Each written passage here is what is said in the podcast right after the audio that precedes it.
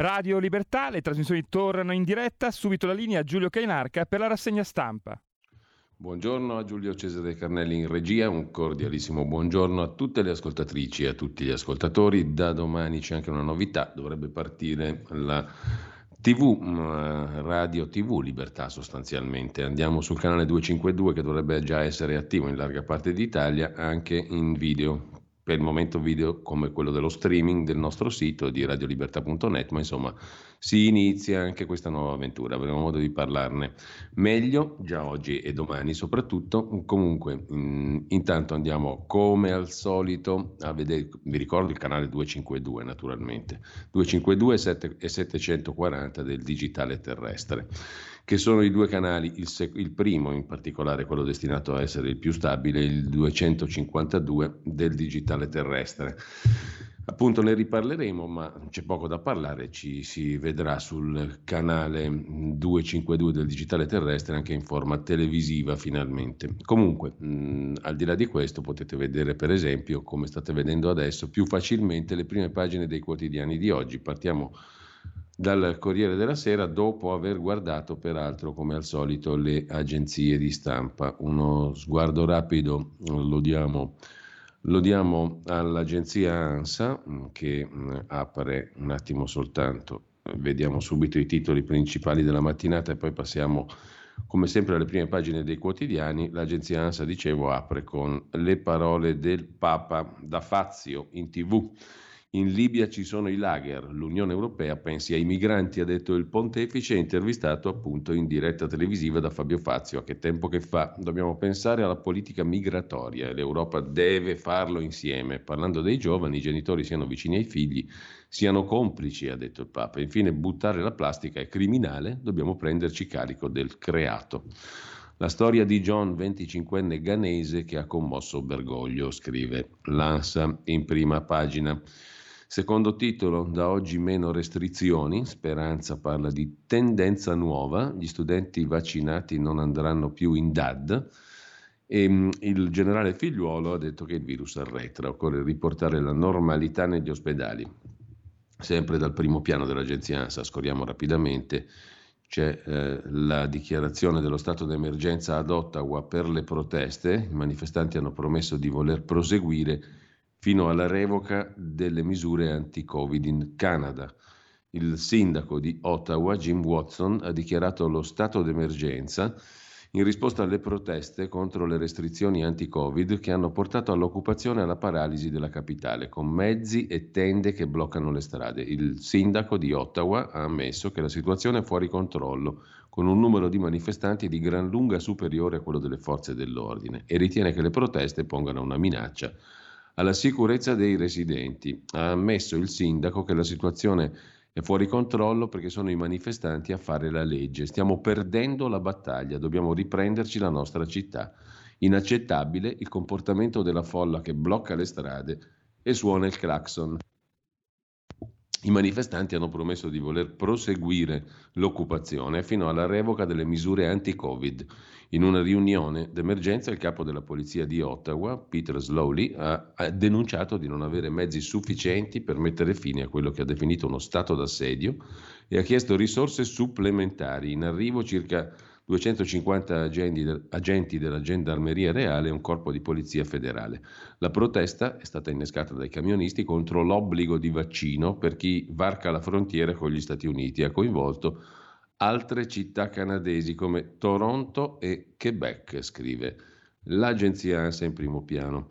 Sempre dall'agenzia ANSA poi il direttore generale, l'amministratore, anzi delegato della RAI, Fuortes, su Sanremo, pensiamo a un quater, squadra che vince non si cambia, con Amadeus, eccetera, eccetera. E eh, intanto, sempre dal primo piano dell'agenzia ANSA, Elisabetta festeggia i 70 anni di regno. A giugno il giubileo. Mi auguro che un giorno Camilla sia regina consorte, ha detto la sovrana. 70 anni di regno di Elisabetta, mai nessuno come lei, scrive l'agenzia ANSA, mentre il 6,5% dei minorenni fa parte di una baby gang, il 16% ha commesso vandalismo, 30.000 i denunciati nel 2020. Poi abbiamo le dichiarazioni di Matteo Salvini, in primo piano sull'agenzia ANSA sul centrodestra, un anno per ridare orgoglio e unità al centrodestra. Tempo un anno per ridare orgoglio ed unità al centrodestra, è mancato il gioco di squadra e il centrodestra ha perso. Chiedo garanzie agli alleati, dice invece Giorgia Meloni sulla loro posizione. Per Forza Italia, Tajani, basta con le liti, dobbiamo essere seri e credibili, così l'agenzia ANSA in primo piano. Dalla, dall'ANSA come al solito uno sguardo lo diamo anche alla DN Kronos, l'apertura è su scuola Covid, DAD e quarantena, le regole da oggi 7 febbraio, cambiano le regole a scuola da oggi, differenza tra vaccinati e non vaccinati, cosa cambia? Poi Green Pass illimitato sulla questione del Covid terza dose, per chi ha la terza dose, Covid scuola, quarantena e DAD, le nuove regole appunto da oggi, ma anche Sull'agenzia di N. Cronos del Papa Francesco a che tempo che fa a fare titolo, i migranti vanno accolti e integrati, il Mediterraneo è il cimitero più grande d'Europa, perché soffrono i bambini non ho risposta, il clericalismo è la perversione della Chiesa, dice il Papa da Fazio. E sempre dalla prima pagina della DN Cronos, terremoto nel Lazio, scossa ad accumuli di magnitudo 3.0 a una profondità di 9 km. Ma andiamo a vedere a questo punto le prime pagine dei quotidiani di oggi. Partiamo come al solito dal Corriere della Sera. L'apertura del Corriere è dedicata come vediamo, a due questioni, il taglio alto è sulla politica e sui fondi anti-rincari, fondi contro il caro energia, il governo frena, i partiti premono, la linea del ministro Franco, interventi senza toccare il bilancio. Per Salvini un anno per rilanciare il centrodestra, sintetizza l'agenzia ANSA, poi lo vediamo meglio. In taglio alto però c'è anche il festival, i numeri record, qualche segnale, il Festival di Sanremo, la nuova Italia di Sanremo, Aldo Cazzullo riflette su qualche segnale di novità venuto anche dal Festival di Sanremo, mentre Walter Veltroni celebra i 70 anni, oggi compie 70 anni Vasco Rossi, il suo primo 45 giri del 1977. In primo piano però c'è anche la questione dell'eco bonus e il data room di Milena Gamanelli e Marco Bonarrigo. Nove cantieri su dieci sono irregolari. Da giugno dello scorso anno sono nate 64 nuove imprese edili al giorno, con personale spesso non formato. C'è poi un altro problema legato alla fretta. I ponteggi spesso non sono in regola. Il risultato negli ultimi quattro mesi gli incidenti nel settore sono saliti del 30%. Su 100 cantieri controllati 91 non sono risultati a norma, scrive. Il Corriere in prima pagina e poi l'altro tema è quello del virus, meno date restrizioni, la curva cala in 20 paesi, le misure per la pandemia, parla anche il presidente dell'AIFA Giorgio Palù, il virus rallenta la corsa in Italia e in oltre 20 paesi, ma è presto per dire che Covid sia esaurito, dice il presidente dell'Agenzia Italiana del Farmaco. Da oggi le nuove regole per la quarantena dimezzata, 5 giorni anziché 10, e tornano in aula 600.000 studenti. Federico Rampini invece nell'articolo di fondo del Corriere della Sera si occupa dell'America gendarme del mondo, ma riluttante. Dalla crisi ucraina all'uccisione del capo dell'ISIS, Biden ha raccolto qualche successo di fronte alle minacce di Vladimir Putin dopo la cacofonia tra occidentali L'Alleanza Atlantica, la Nato, ha ritrovato unità e ha mandato segnali dissuasivi alla Russia. L'eliminazione in Siria di Haji Abdullah, che la Casa Bianca ha definito il leader globale dell'ISIS, è una vittoria per l'antiterrorismo americano. Biden cancella il ricordo della debacle afghana, la caotica evacu- evacuazione di Kabul, che costò la vita anche a 13 soldati, gli ottimisti vedono un recupero di credibilità, ciononostante l'America rimane un gendarme riluttante, scrive Federico Rampini nell'articolo di fondo del Corriere della Sera. Il Papa dice che ha bisogno di amici, intervista con Fazio in tv, così la riassume il Corriere della Sera, e poi come tutti i lunedì l'ultimo banco di Alessandro Davegna, la rubrica dell'insegnante e scrittore Davenia, oggi intitolata Vita Eterna Achille Lauro, autobattezzandosi sul palco di Sanremo in apertura del Festival della canzone italiana, ha voluto rappresentare la sua rinascita ribadendo attraverso lo scimmiottamento del rito che siamo fatti non per morire, ma per rinascere, cioè per una vita eterna. Cos'è la vita eterna? I greci, scrive Davenia, dicevano vita in due modi. Zoe, la vita come mero essere viventi, e bios, cioè la vita che trova la sua realizzazione nella città attraverso l'azione etica e politica. Anche Achille, l'eroe omerico, riceve una specie di battesimo. Alla nascita viene immerso nell'acqua del fiume degli inferi, lo stige, per essere reso invulnerabile, ma il tallone da cui la madre lo tiene sospeso resta asciutto. È un'immagine potente dell'aspirazione dell'uomo all'immortalità. La morte è il nostro tallone d'Achille. Il cristianesimo assume, modifica e amplia questo orizzonte. Anche nel Vangelo di Giovanni Cristo distingue il semplice essere in vita con la parola psiche, il soffio vitale che finisce con la morte, e l'essere vivi, cioè avere in sé una vita che non muore mai, zoe. Usa il termine che i greci usavano per la vita naturale, ma lo trasforma. Dice che egli è venuto a rischiare la propria vita naturale, psiche, perché gli uomini abbiano la vita, zoe, in sovrabbondanza. Giovanni 10, cioè vita che non si esaurisce mai. La parola è infatti da lui unita in altri passi del Vangelo all'aggettivo eterna, zoe aionios, che non è la vita dopo la morte, altrimenti eterna non sarebbe perché comincerebbe per l'appunto dopo l'evento mortale. E allora cos'è questa vita eterna? Continueremo a pagina 23. Intanto però andiamo a vedere le altre prime pagine di oggi. Da Repubblica, apertura su Kiev e Salvini che apre a Mosca. Il leader della Lega dice fondamentale avere buoni rapporti con i russi. Il segretario della Lega Salvini chiede al ministro degli esteri Luigi Di Maio impegno totale per evitare la guerra ai confini dell'Europa e continua avere buoni rapporti con la Russia, penso che sia fondamentale. L'allarme degli Stati Uniti, Mosca ha posizionato il 70% delle forze di cui avrebbe bisogno per invadere l'Ucraina. Poi c'è la questione dei bonifici a Matteo Renzi, anche dall'uomo che ha organizzato il vertice con Putin. Consulenze regolari, dice Renzi. Partiti della coalizione divisi sulla questione Ucraina-Russia, scrive Repubblica in prima pagina. Di spalla il presidenzialismo una ricetta falsa e rischiosa per quanto concerne la politica italiana, scrive Zio Mauro.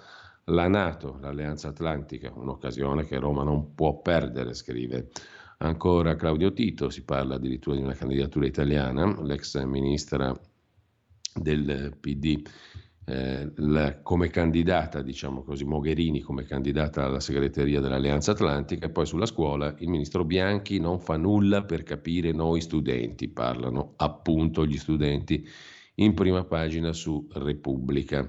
Sorpresa, siamo una potenza del curling nei giochi di Pechino, Amos Mosaner, Stefania Costantini sono in semifinale, la squadra italiana nel curling. Ma lasciamo Repubblica, andiamo a vedere anche la prima pagina della stampa, come al solito. Vediamo anche la stampa in apertura. Conte dice che non consentirà logoramenti, un'intervista al leader dei 5 Stelle. Di Maio, le correnti sono intollerabili, dice Conte, nulla di personale contro Draghi sostegno al governo, mentre nel centrodestra Meloni gela Salvini. Il Partito Repubblicano non mi riguarda, ha detto la segretaria, la presidente di Fratelli d'Italia. Il leghista commenta Salvini chi tradisce sparisce. Nel Movimento 5 Stelle nessuno deve sentirsi indispensabile, nemmeno io, dice Giuseppe Conte, intervistato dalla stampa, dicendo di aver preso in mano i 5 Stelle per costruire e non per favorire scissioni. Ma anche le correnti non possono esistere. Si decida la linea insieme, poi la si rispetti.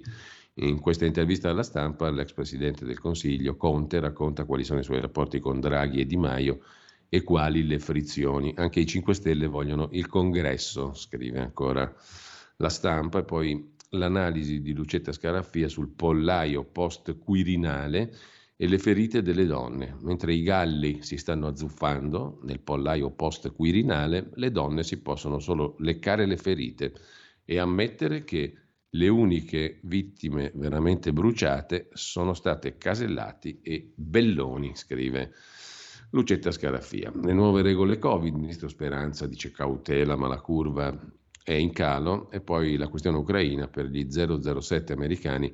L'attacco russo è imminente, anzi l'attacco americano è imminente. Il Cremlino parla di follia. Sempre in primo piano poi il Sahel che diventa il nuovo Afghanistan, il reportage di Domenico Quirico francesi toglietevi dai piedi, perentorio, chiaro e comprensibile, i popoli, gli affamati, i dimenticati, gli sfruttati sanno trovare le parole giuste, nel Sahel, uno dei colonialismi più loschi, predatori, quello francese, sta perdendo i pezzi, scrive. In prima pagina Domenico Quirico sulla stampa. La denuncia eh, invece del capo della protezione civile, coordinatore del CTS Miozzo, scuola nel caos, ora servono i tamponi, scenderebbe in piazza con i ragazzi a protestare Agostino Miozzo se avesse 50 anni in meno. Il coordinatore del comitato tecnico scientifico durante la fase più difficile del Covid, per un breve periodo consulente del ministro dell'istruzione Bianchi sulla gestione dell'epidemia nelle scuole, non risparmia critiche al ministero. E alla stampa dice regole non gestibili nella scuola, siamo ancora a carissimo amico, i ragazzi fanno bene a protestare, stiamo mettendo una palla di piombo ai loro piedi. Com'è possibile delegare alle famiglie l'onere in tempo e denaro di tamponi e autosorveglianza? Così in primo piano sulla stampa di oggi. Dalla stampa passiamo però a vedere anche la verità, come al solito. La verità apre con la gran foto del Papa, sempre meno cattolici anche in Sud America, ma il Papa va da Fazio. Bergoglio, in prima serata TV, nel salotto politicamente corretto di Rai 3 discetta di migranti, ambiente, chiacchiericcio, musica preferita Intanto la sua chiesa si sta svuotando, i fedeli non cercano star mediatiche o consigli medici, ma spiritualità e si avvicinano ai pentecostali. L'altro titolo, quello principale per la verità, è sul fine emergenza, ci prendono in giro, scrive Maurizio Belpietro, continuano a limitare i diritti senza giustificazioni scientifiche. Le veline di palazzo battono la gran cassa sull'allentamento delle restrizioni, ma il capo del Comitato Tecnico Scientifico e il consigliere di Speranza svelano i veri progetti, prolungare obblighi e Green Pass oltre la scadenza fissata. Possibile che non ci sia un magistrato che dica basta? Scrive Maurizio Belpietro. C'è anche il commento di Francesco Borgonovo, espulsi dalla società e ora pure dai pensieri, sono gli invisibili vogliono voltare pagina lasciando un pezzo di Italia fuori dalla porta. I media strombazzano il ritorno alla normalità, però chi è senza pass non può lavorare né godersi la vita. Ignorare questa gente è criminale. Nella maggior parte dei casi chi non si è vaccinato non ha infranto nessuna legge. Per tornare a essere una nazione bisogna dare voce agli invisibili, scrive Francesco Borgonovo, che poi sarà con voi dalle 9.30 alle 10.30 con la bomba umana, appunto qui su Radio Libertà. Sempre dalla prima pagina poi della, della verità di stamani, le interviste del lunedì, Riccardo Molinari, anche lui sarà con noi più tardi alle 9 per il consueto punto della settimana il cui Parlamento nel governo l'EU pesa più della Lega è inaccettabile. Così la verità riassume in prima pagina l'intervista a Riccardo Molinari. Green Pass da abolire pretendiamo pari dignità con Salvini potremmo decidere di non votare il decreto in aula. La logica dell'emergenza che sopprime il dibattito deve finire. Siamo a favore di un centrodestra unito nei momenti decisivi e che non evita le responsabilità. Il primo punto, eh, il governo che ha bisogno di un cambio di passo. È necessario che la nostra presenza al governo, dice Molinari, abbia pari dignità rispetto agli altri. In termini di numeri la Lega è il secondo gruppo in Parlamento, talvolta le posizioni di liberi ed eguali contano più delle nostre non possiamo più accettarlo. I ministri leghisti non hanno votato l'ultimo decreto Covid, hanno pesato molto le regole sulla scuola, si sta creando una discriminazione tra bambini vaccinati e non vaccinati. Non siamo assolutamente un partito Novax, ma chiediamo di essere ascoltati su alcuni punti che non condividiamo. Non siamo mai stati d'accordo sull'obbligo di Green Pass sul luogo di lavoro e allo stesso modo siamo contrari al Green Pass per i minorenni, una regola ingiusta perché il minorenne non può decidere se vaccinarsi o no. Non ha senso subire limitazioni per scelte fatte da altri. Intanto i nostri ministri non l'hanno approvato, il decreto, l'atteggiamento in aula lo decideremo col segretario.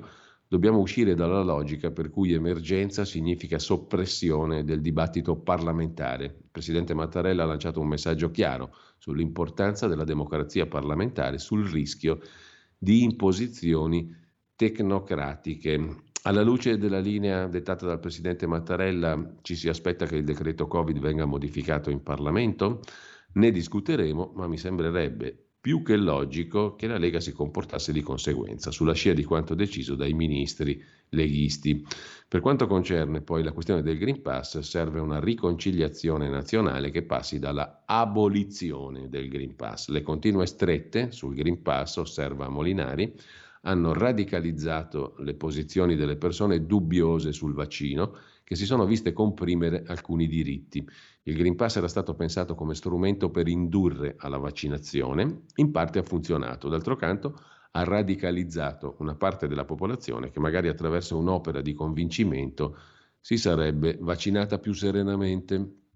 Altro tema, quello dei rimpasti di governo, non è mai stata un'idea della Lega chiedere il rimpasto, chiediamo di incidere di più, la provocazione di Giorgetti sulle dimissioni aveva lo scopo di ribadire un disagio. Stiamo sostenendo il governo per senso di responsabilità, non neghiamo l'emergenza, ma non può esserci uno che decide mentre tutti gli altri seguono.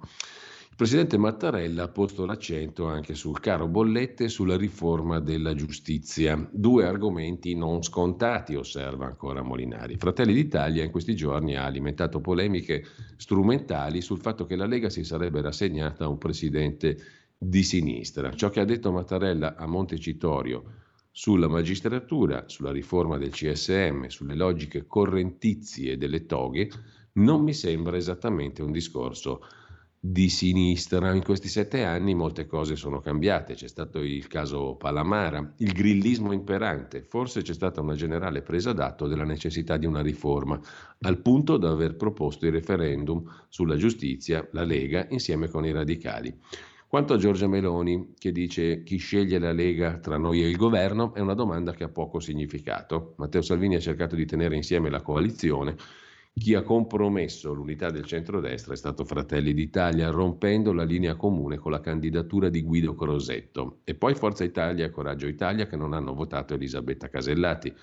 La scelta di Mattarella non è stata dettata dall'appartenenza al governo, era la scelta migliore rispetto alle alternative che si stavano delineando. La questione di Elisabetta Belloni, il nome e l'accordo su questo nome era già fatto, come è andata e rispiega per l'ennesima volta poi Riccardo Molinari come sono andate le cose per l'elezione del Presidente della Repubblica, la federazione di centrodestra, eccetera. Comunque questo in sintesi, poi sentiremo lo stesso Molinari tra poco alle 9. Intanto, tra le altre interviste di prima pagina sulla verità di oggi, Barbara Lezzi per i 5 Stelle, c'è un lockdown di fatto, ma mancano i ristori.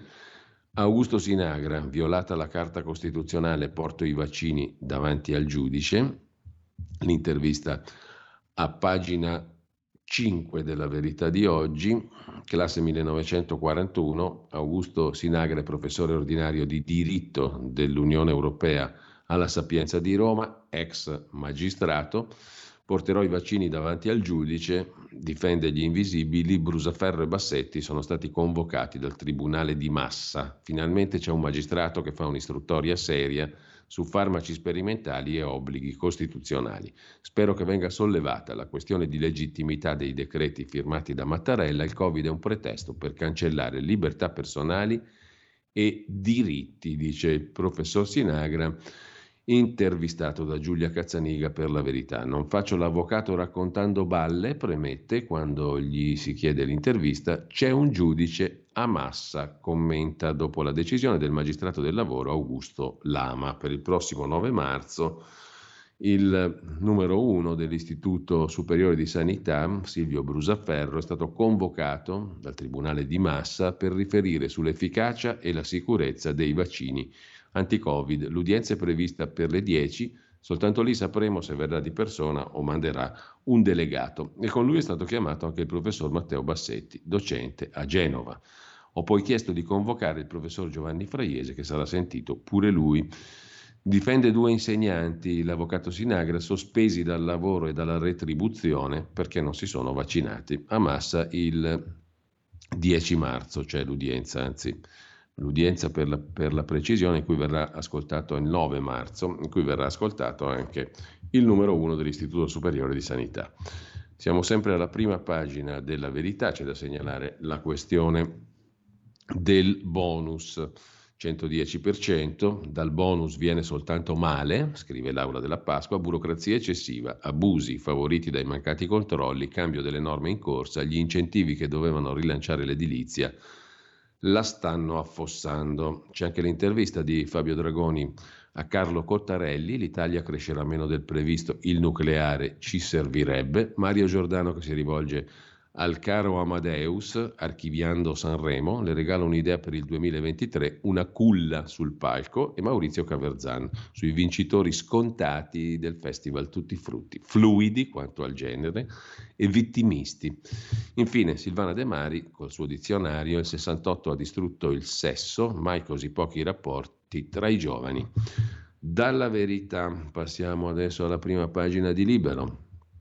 Libero mette in apertura col titolo principale La sinistra che usa il Green Pass come arma politica, il Covid non c'entra più, gli Speranza Boys propongono la carta verde oltre lo stato d'emergenza per rafforzare i Novax e mettere in difficoltà Lega e Fratelli d'Italia, scrive Pietro Senaldi nel pezzo d'apertura. La sinistra vuole usare l'arma del Green Pass per togliere consensi a Salvini e Meloni. Il Covid non c'entra più.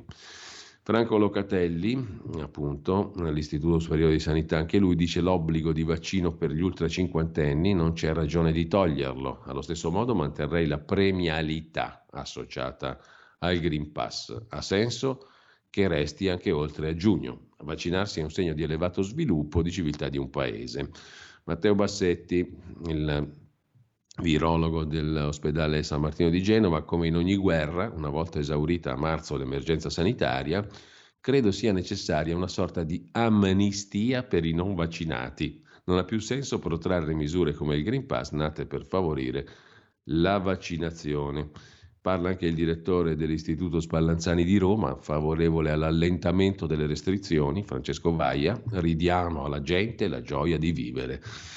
E anche per Bassetti non ha più senso mantenere regole appunto troppo rigide. Intervista al capogruppo dei senatori della Lega Massimiliano Romeo, se finisce l'emergenza via il certificato verde, se i contagi scendono si può archiviare la stagione dei divieti anche per chi non si è vaccinato, dice il capogruppo leghista in Senato. L'idea è quella di puntare su cose comuni, libertà di impresa, valorizzazione dei territori, valori e radici cattoliche per quanto riguarda la federazione del centrodestra. I centristi, la gente non capirebbe l'idea di formare una forza centrista che perda tempo nel riformare la legge elettorale in chiave proporzionale. È roba di 30 anni fa.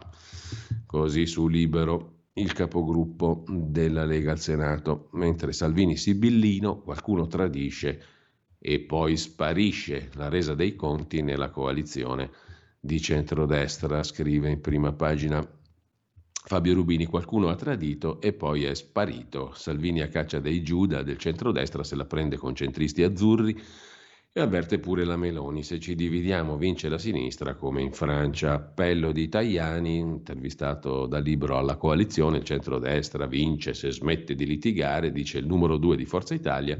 L'alleanza esiste ancora perché c'è un popolo, ma per governare bisogna risolvere i problemi veri delle persone, non quelli del palazzo. La legge elettorale c'è già, non è il momento di cambiarla, le priorità sono altre. Gli italiani mi chiedono cosa stiamo facendo per ridurre le bollette, per sconfiggere il coronavirus, per salvare le imprese. Il centrodestra deve fare un salto di qualità e diventare protagonista della modernizzazione. Parla anche Fratelli d'Italia con Francesco Lollobrigida, capogruppo alla Camera. La Lega dimostri la sua buona fede. Sulla svolta repubblicana abbiamo già dato. Fini aveva provato con gli elefantini, si è vista come è finita il centro-destra per 30 anni ha rappresentato la maggioranza degli italiani, da qualche tempo alle Camere non si dimostra all'altezza. Il 28 febbraio verrà discussa la nostra proposta per far sì che a decidere per il colle siano i cittadini e poi un'altra per vietare il doppio mandato, che c'è già stato, quindi Mattarella è già stato reincaricato, mentre Ricciardi non si pente, scrive ancora Libero, consigliere del ministro della Salute Roberto Speranza, l'uomo che ci vuole rinchiusi. Il consigliere del ministro Speranza è la mente della gestione della pandemia, costellata di lockdown e di misure che hanno bloccato il paese e non smette di lanciare allarmi a ripetizione, scrive In prima pagina Libero, mentre sempre da Libero il Liberal Calenda esalta i pugni chiusi, nostalgia comunista anche per lui, per Carlo Calenda, la RAI che vuole Amadeus a vita stile Mattarella, la regina Elisabetta che incorona Camilla, chi la dura la vince, ma anche i 70 anni, i 90 anni anzi di età e più di 70 di carriera di Ernesto Colnago, l'uomo che ha rivoluzionato le biciclette in Italia, un nome mitico per la storia del ciclismo in Italia, compie 90 anni l'uomo che ha ideato telai in carbonio e freni a disco. Con le sue creature Merckx è diventato il cannibale. Ho rivoluzionato la bici, dice Ernesto Colnago eh, lombardo mm, che mm, è diventato famoso nel mondo con le sue biciclette. E il 25 novembre del 1945 inizia il suo racconto, l'Italia sta uscendo dalla guerra, c'è fame dappertutto, vengo a sapere che alla Gloria di Milano, fabbrica di biciclette dove facevano la mia preferita, la Garibaldina, ne ho ancora una del 47, cercano ragazzi, mi presento, devi dire che hai 14 anni e non 13, altrimenti non ti prendono, spiega il mio amico Luigi che già lavora lì. E poi è nata l'epopea delle bici della Colnago, mitiche, mentre lasciamo anche libero, andiamo a vedere adesso la prima pagina del Tempo di Roma, il tempo di Franco Bechis che apre a tutta pagina non sparate sull'arbitro col pezzo di Francesco Storace, l'altra faccia del calcio. Nei campionati minori ogni settimana molti direttori di gara vengono picchiati o minacciati. In pochi anni oltre 4.000 fischietti hanno lasciato perché spaventati e malpagati. In una stagione si contano circa 500 episodi di violenza ad opera di giocatori, dirigenti o genitori. Su queste troppe aggressioni e gli arbitri che scappano eh, c'è l'apertura di Libero con il pezzo di Francesco Storace. Nei campionati minori ogni settimana gli arbitri vengono picchiati e minacciati. In pochi anni oltre 4.000 arbitri hanno deciso di dismettere la giacchetta nera. A dicembre sono state segnalate 85 aggressioni, quattro delle quali hanno visto vittime le donne. È la Calabria la regione più cattiva. Ultimi casi, Melodia di Trapani è finito in ospedale per un pugno dopo Altofonte Icarense, a Benevento una testata in terza categoria.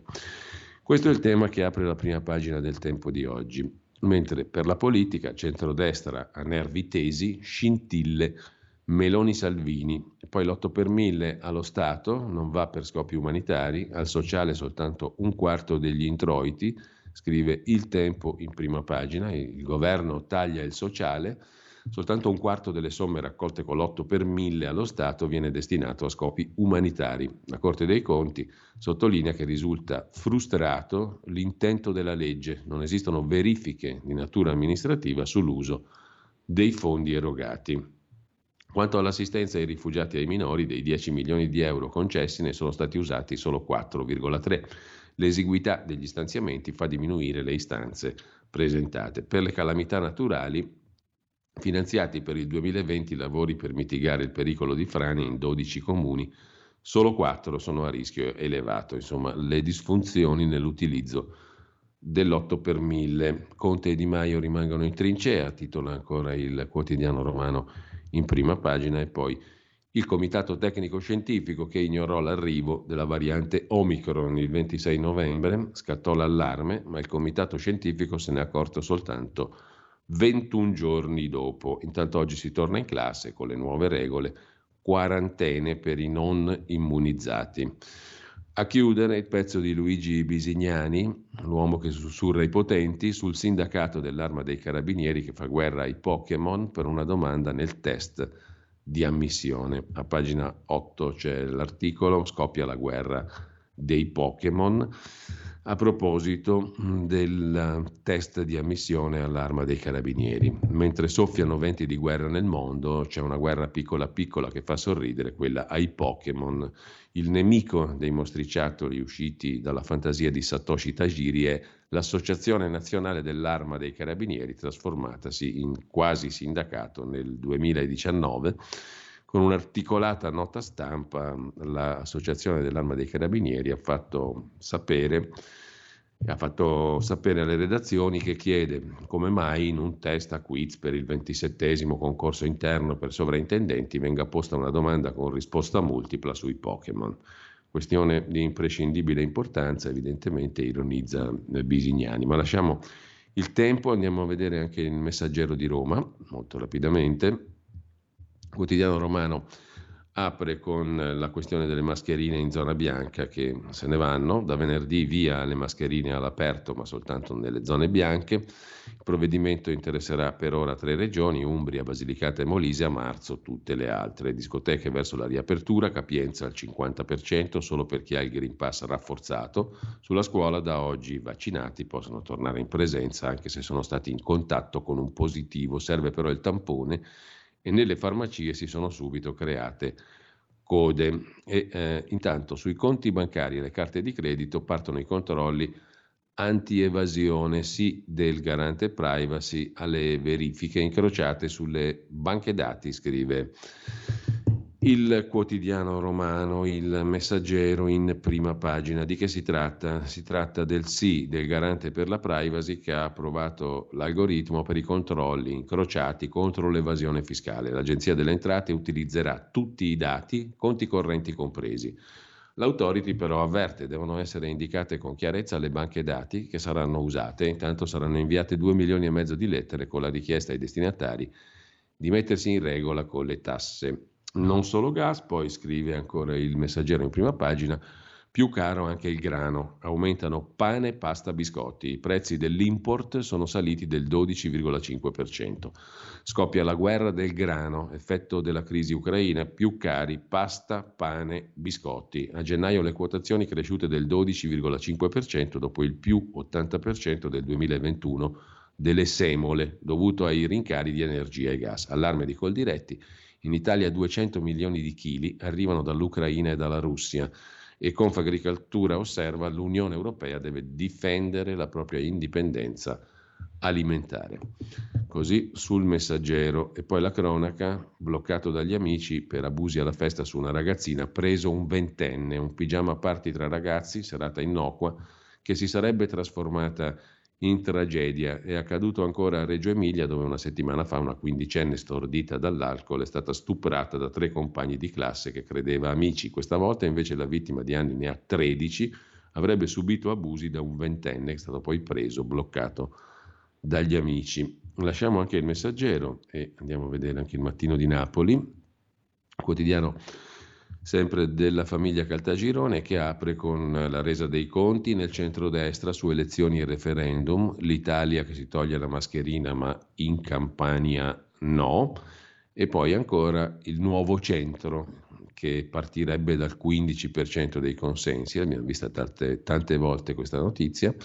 Infine l'Ucraina, la guerra psicologica tra Casabianca e Russia e la lingua italiana sotto assedio tra asterischi e chiocciole i nuovi segni grafici della modernità. Ma lasciamo il mattino, andiamo a vedere anche il giorno, Nazione, il resto del Carlino, il quotidiano nazionale. Sono due come al solito gli argomenti, che papa che fa, la prima volta di un pontefice in un talk show, non sono un santo, ha detto Francesco, parlando di chiesa, poi ambiente, migranti e svelando volevo fare il macellaio. A sorpresa invece resta l'obbligo di mascherina, titola il quotidiano nazionale.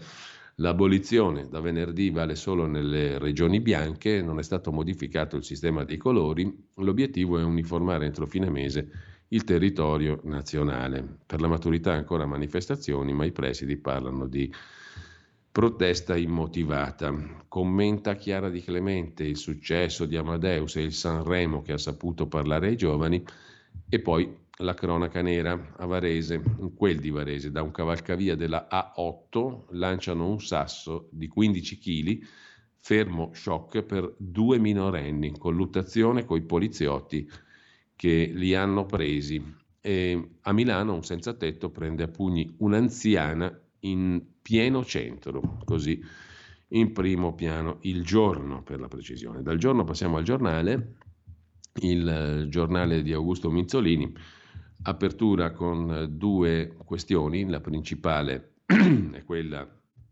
del nucleare, l'Italia contro il nucleare, l'Europa torna al carbone. Paradossi di casa nostra sul caro bollette. Parigi e Berlino aumentano la produzione fossile, mentre Roma è ancora bloccata dai pregiudizi. È sporco, brutto, cattivo, ma non ha intenzione di farsi mandare in pensione, anzi sta tornando in auge. Alla fine la Francia di Macron ha dovuto annunciare da qui a fine febbraio un limitato ritorno al tanto deprecato carbone per evitare imprevedibili e politicamente disastrosi blackout elettrici. Una lezione molto cara per il bel paese, scrive Nicola Porro. Poi c'è l'appello dei seniores di Forza Italia. Il centrodestra esiste soltanto guidato da Forza Italia e con Berlusconi leader. I seniores si erano già comprati svariate pagine di giornale, di giornali diversi con un manifesto mitico su perché Berlusconi era il non plus ultra.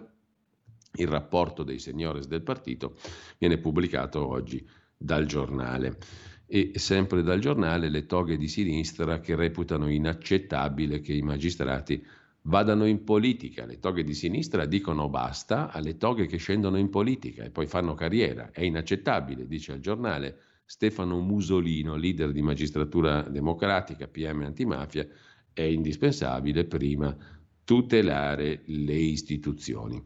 Per quanto concerne invece il Covid, si va verso la normalità, la Covid verso la normalità, contagi, indice RT, ricoveri, i segnali della fine della pandemia. La prima volta del Papa in tv, che peccato Papa Francesco che va a confessarsi in tv da Fazio. E lasciamo con questo anche il giornale, uno sguardo lo diamo al foglio. Il foglio del lunedì, come sempre, apre con un lungo articolo principale, in questo caso è quello di Luciano Capone, che sul foglio si occupa principalmente di economia e politica economica. La trattativa Stato-Gogna è il titolo del lungo pezzo sul caso Eni Nigeria, la presunzione di colpevolezza, una maxi tangente che non c'era, l'inchiesta che avrebbe potuto stroncare una delle più grandi aziende italiane, l'Eni appunto, ha finito invece per far esplodere la Procura di Milano e il CSM. La storia vera di uno scandalo giudiziario e mediatico, la Procura Generale contro la Procura di Milano, i PM vicini all'ex capo della Procura di Milano Greco indagati, Greco che fa insinuazioni sull'ex collega di Mani Pulite Davigo, Davigo che denuncia Greco. E il Consiglio Superiore della Magistratura dilaniato dal dossieraggio. La narrazione colpevolista, diffusa per anni da giornali e tv che hanno fatto da megafono alle tesi della Procura e dei suoi super testimoni pataccari è ancora dominante. Insomma, il caso Eni Nigeria come chiave di lettura dei guasti della magistratura. Per quanto concerne poi la politica, il direttore Claudio Cerasa si occupa del movimento 5 Meloni, cioè la deriva populista che Fratelli d'Italia può evitare, la classe dirigente che non c'è in Fratelli d'Italia, la nuova fase di Giorgia Meloni, l'isolamento, la deriva post-quirinalizia, con un rischio alle porte, rivolgere le spalle al partito del PIL e diventare il vero erede dei 5 Stelle. Oltre la bolla dei sondaggi c'è di più. Cosa si gioca? Fratelli d'Italia questi due temi di primo piano del foglio di oggi. E sempre dal foglio c'è il pezzo di Annalisa Chirico, Predellino con vista centrodestra, la Lega è cambiata, cambierà anche Salvini. E dove può andare la coalizione oggi a pezzi con Fratelli d'Italia e Forza Italia? Idee, prospettive e consigli non richiesti su rotte e timonieri parlano il vice direttore del Corriere della Sera Daniele Manca, lo scrittore e giornalista Buttafuoco eh, e mh, altri interlocutori, tra i quali in primo piano c'è anche nella lunghissima chiacchierata con, con eh, Annalisa Chirico Francesco Bei, vice direttore di Repubblica. C'è una Lega di governo che ha dimostrato di avere personale politico capace. Il Partito Repubblicano di Salvini è difficile pensare a un partito unico quando in Europa si sta in famiglie diverse, osserva per esempio il vice direttore di Repubblica, Francesco Bei. Per Pietrangelo Buttafuoco la trovata del Partito Repubblicano all'italiana ha un vago gusto provinciale la tesi è il papete, l'antitesi è data dalle amministrative recenti con Michetti a simboleggiare la disfatta, la sintesi è l'ultima elezione del Quirinale. C'è un filotto di errori che quasi replicano la parodia della dialettica, dice Buttafuoco.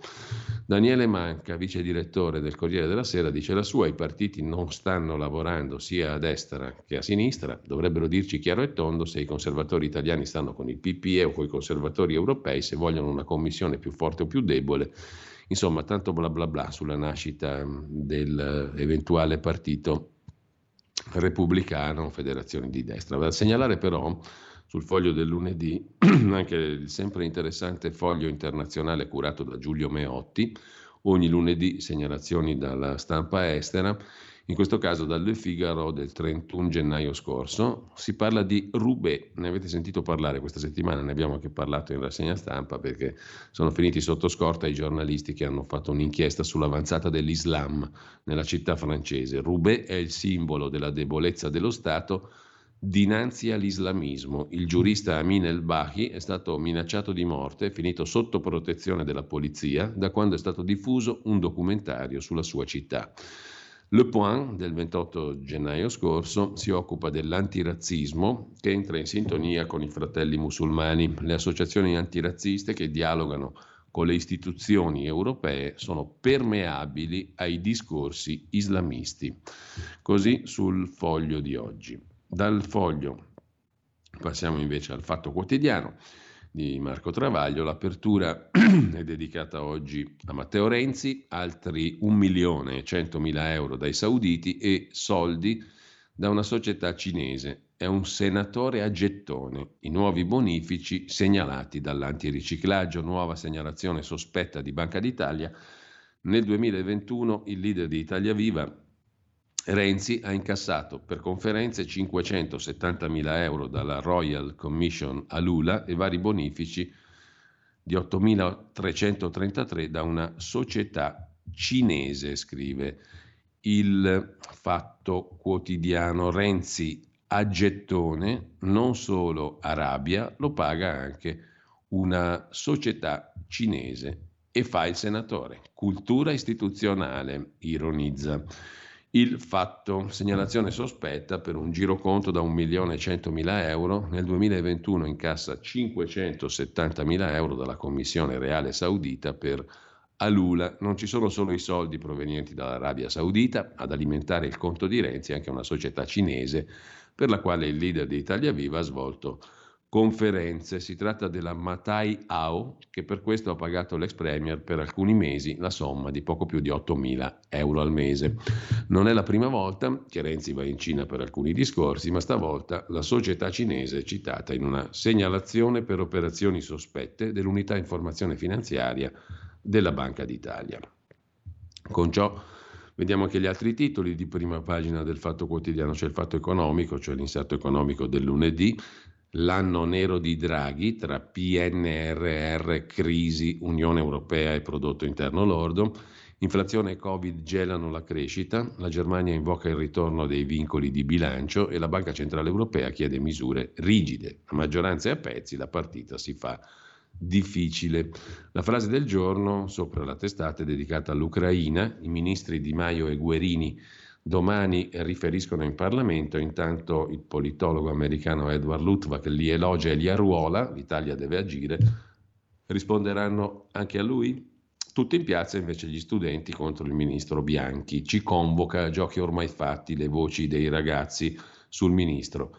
Arriva tardi, invece a Milano comune alla sbarra per veleni nei terreni dichiarati bio. Via il processo civile se ne occupa Gianni Barbacetto, quei veleni nei terreni affittati alle ditte bio, in teoria, il comune di Milano finisce alla sbarra. Il caso è quello di metalli pesanti, zinco, piombo, arsenico, forse pure diossina e idrocarburi nelle aree del Parco Sud. Domani inizia il processo civile. Milano è il secondo comune agricolo di tutta Italia dopo Roma. Nelle aree del Parco Agricolo Sud Milano vengono coltivati mais, segale, orzo, frutta e verdura bio ed è stato rilevato un inquinamento dei terreni da metalli pesanti. Erano aree dove si estendevano le marcite e dove defluiscono le acque dell'Ambro e della Vettabbia, che attraversano zone urbanizzate ricche di insediamenti industriali.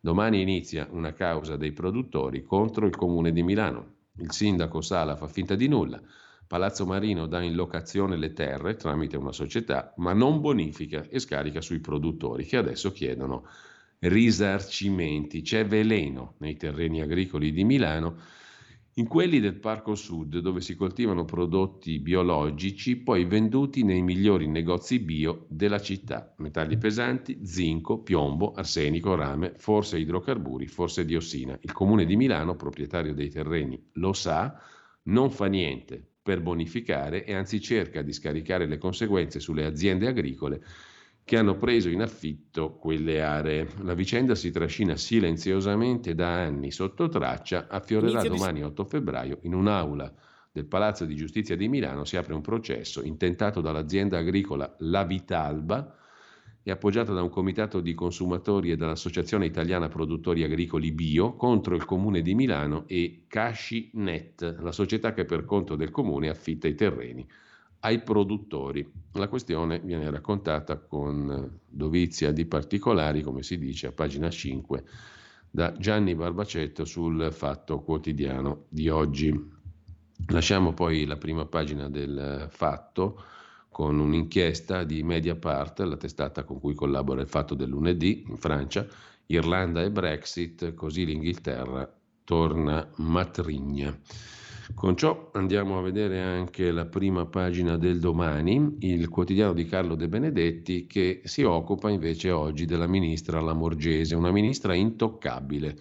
Misteri italiani, l'assalto alla CGL, le manganellate agli studenti inermi, Lamorgese non riesce a gestire le piazze ma resta al suo posto e sui migranti ha tenuto la stessa linea di Salvini, scrive il domani. Beh, i numeri sono molto diversi fra la gestione Salvini e la gestione Lamorgese, comunque secondo il domani, con Nello Trocchi, autore dell'articolo, la Morgese sbaglia tutto, ma resta salda al Viminale. L'assalto alla CGL, le manganellate agli studenti, una ministra che non riesce a gestire l'ordine pubblico e si nasconde con la scusa degli infiltrati.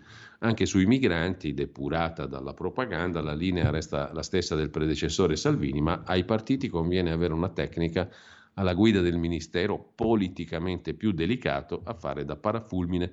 Più che responsabile, la ministra è diventata testimone di disastri gestionali. Oggi arriva in città a Milano a oltre 30 giorni di distanza dalle violenze di Capodanno, scrive Domani che dedica un lungo articolo d'apertura al mistero della ministra Lamorgese, che sbaglia tutto ma resta salda al Viminale, al Ministero dell'Interno.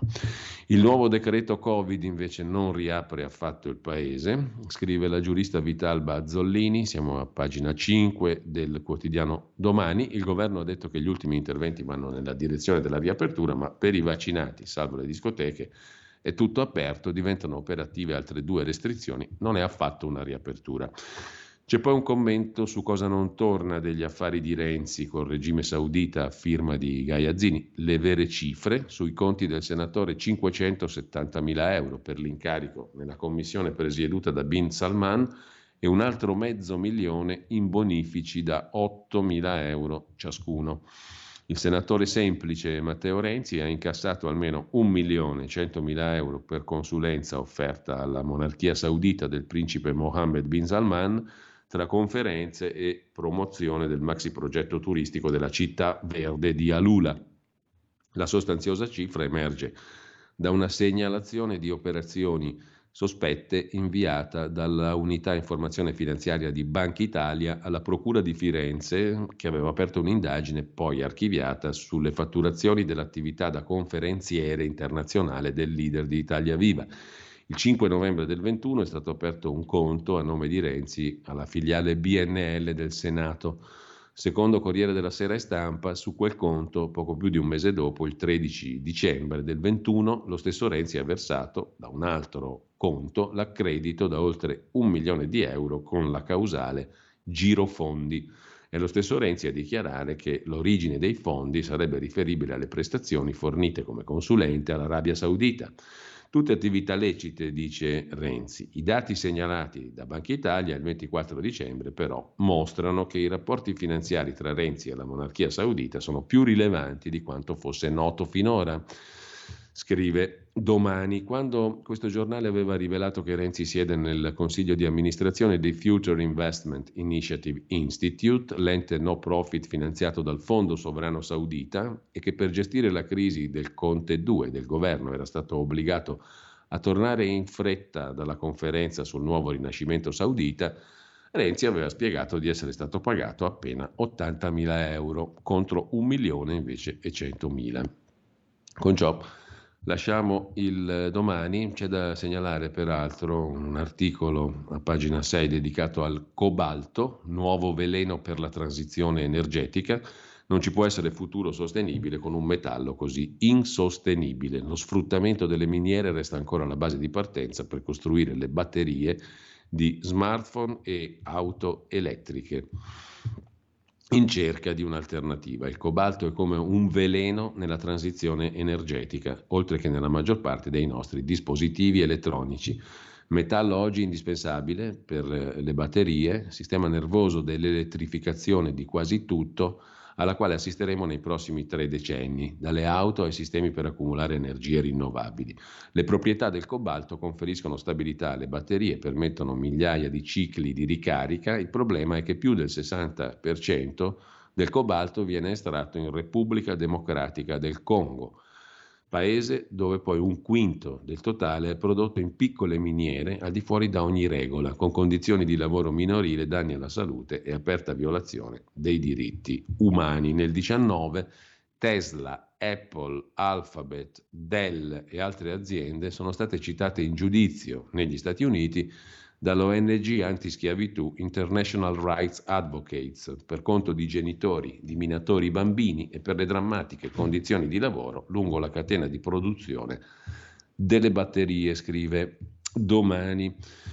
C'è poi, in vista del 10 febbraio, giorno di ricordo delle foibe, un lungo pezzo del dirigente del PD Gianni Cooperlo. Le foibe sono state un tentativo di sostituzione nazionale a cavallo del confine orientale prima, durante e dopo la guerra non vi sono state pagine di deportazione, espulsione o peggio pulizia etnica. Lo storico triestino Raul Pupo parla di fenomeni di sostituzione nazionale e non è una riduzione della portata dei fatti. Il nazionalismo finisce con l'essere il miglior concime per disseminare odi destinati a deflagrare.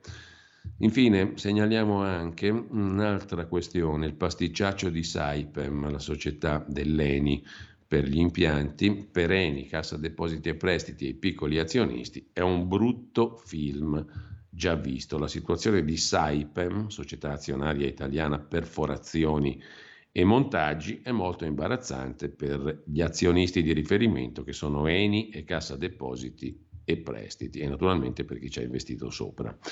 Con questo lasciamo anche domani e eh, andiamo molto velocemente a vedere anche le prime pagine dei quotidiani economici, in particolare oggi diamo un'occhiata al Sole 24 ore del lunedì. L'apertura è sull'Italia senza figli, nascite in picchiata, al sud meno 40% di nascite negli ultimi 20 anni. Il tasso di natalità è diminuito nel, 21, nel 2021 del 27,7%, in media sul 2002 meno 136.000 bambini, record a Barletta e in Sardegna. Resistono Parma e Bolzano. Anche il presidente Mattarella ha lanciato l'allarme, quindi nascite in picchiata, Italia senza figli. In particolare appunto il raffronto sul 2002 la dice lunga. Il tasso di natalità rispetto al 2002 in 20 anni sostanzialmente è diminuito del 27,7% e in particolare al sud meno 40% di nascite. Così scrive il Sole 24 ore. Facciamo in tempo adesso prima della pausa a dare un'occhiata anche alla prima pagina di Italia Oggi 7 di Marino Longoni sul telemarketing ingabbiato. Chi non vuole ricevere telefonate commerciali può iscriversi nel registro pubblico delle opposizioni. Per gli operatori del settore è un incubo anche interpretativo, perché sembra facile, ma non lo è affatto, quello di cancellarsi con il registro pubblico delle opposizioni dall'elenco di chi può ricevere telefonate commerciali. Se non le vuoi ti iscrivi, ma non è tutto così semplice come sanno moltissimi. Ci risentiamo tra poco. Stai ascoltando Radio Libertà. La tua voce libera, senza filtri né censura. La tua radio.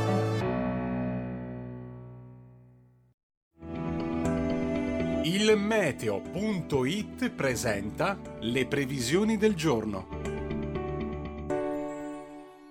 Inizio di settimana ancora con l'alta pressione sul nostro paese anche se con qualche disturbo, temperature in aumento, specie nei valori massimi. Nella prima parte della giornata tutto sole anche se avremo qualche nube in più al nord, del tutto senza conseguenze. Cieli sereni o poco nuvolosi al centro-sud, salvo per innocui addensamenti più probabili sul versante tirrenico. Nel pomeriggio instabilità sul medio Adriatico e al sud con qualche pioggia. Le previsioni di ilmeteo.it tornano più tardi. Un saluto da Andrea Garbinato. Avete ascoltato le previsioni del giorno.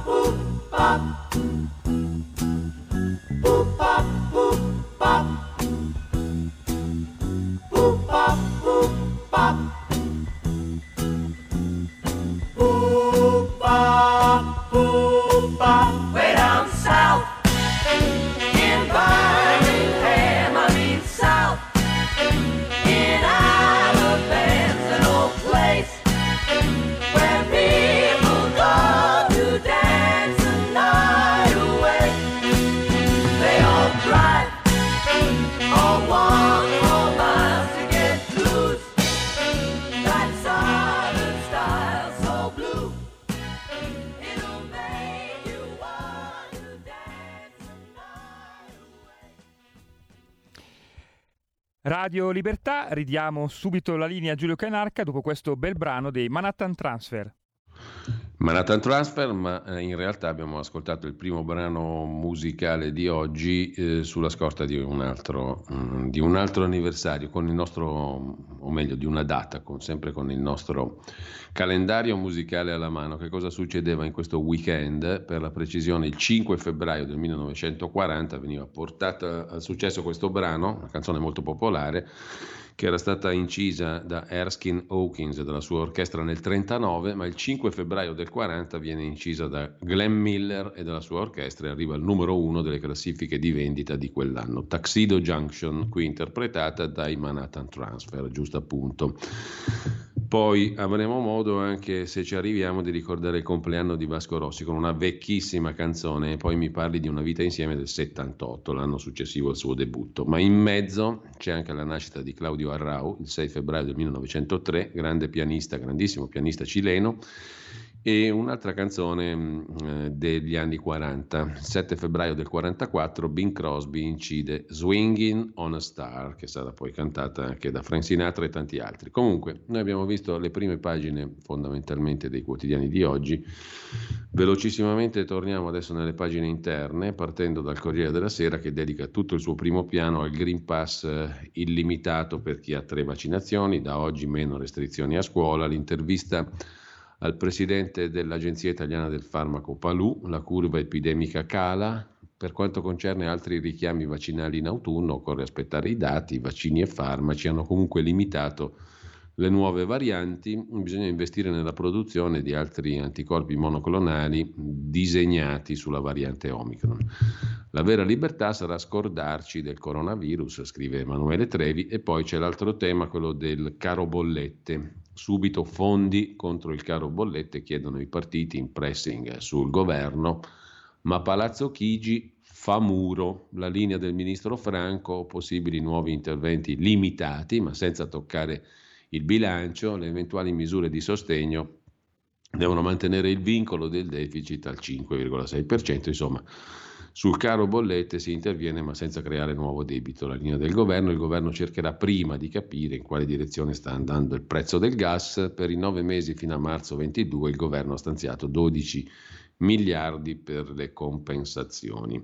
Intanto Renzi fa sapere che le sue attività professionali in Arabia Saudita sono lecite, trasparenti, ogni centesimo inserito nella dichiarazione dei redditi che per un parlamentare è pubblica.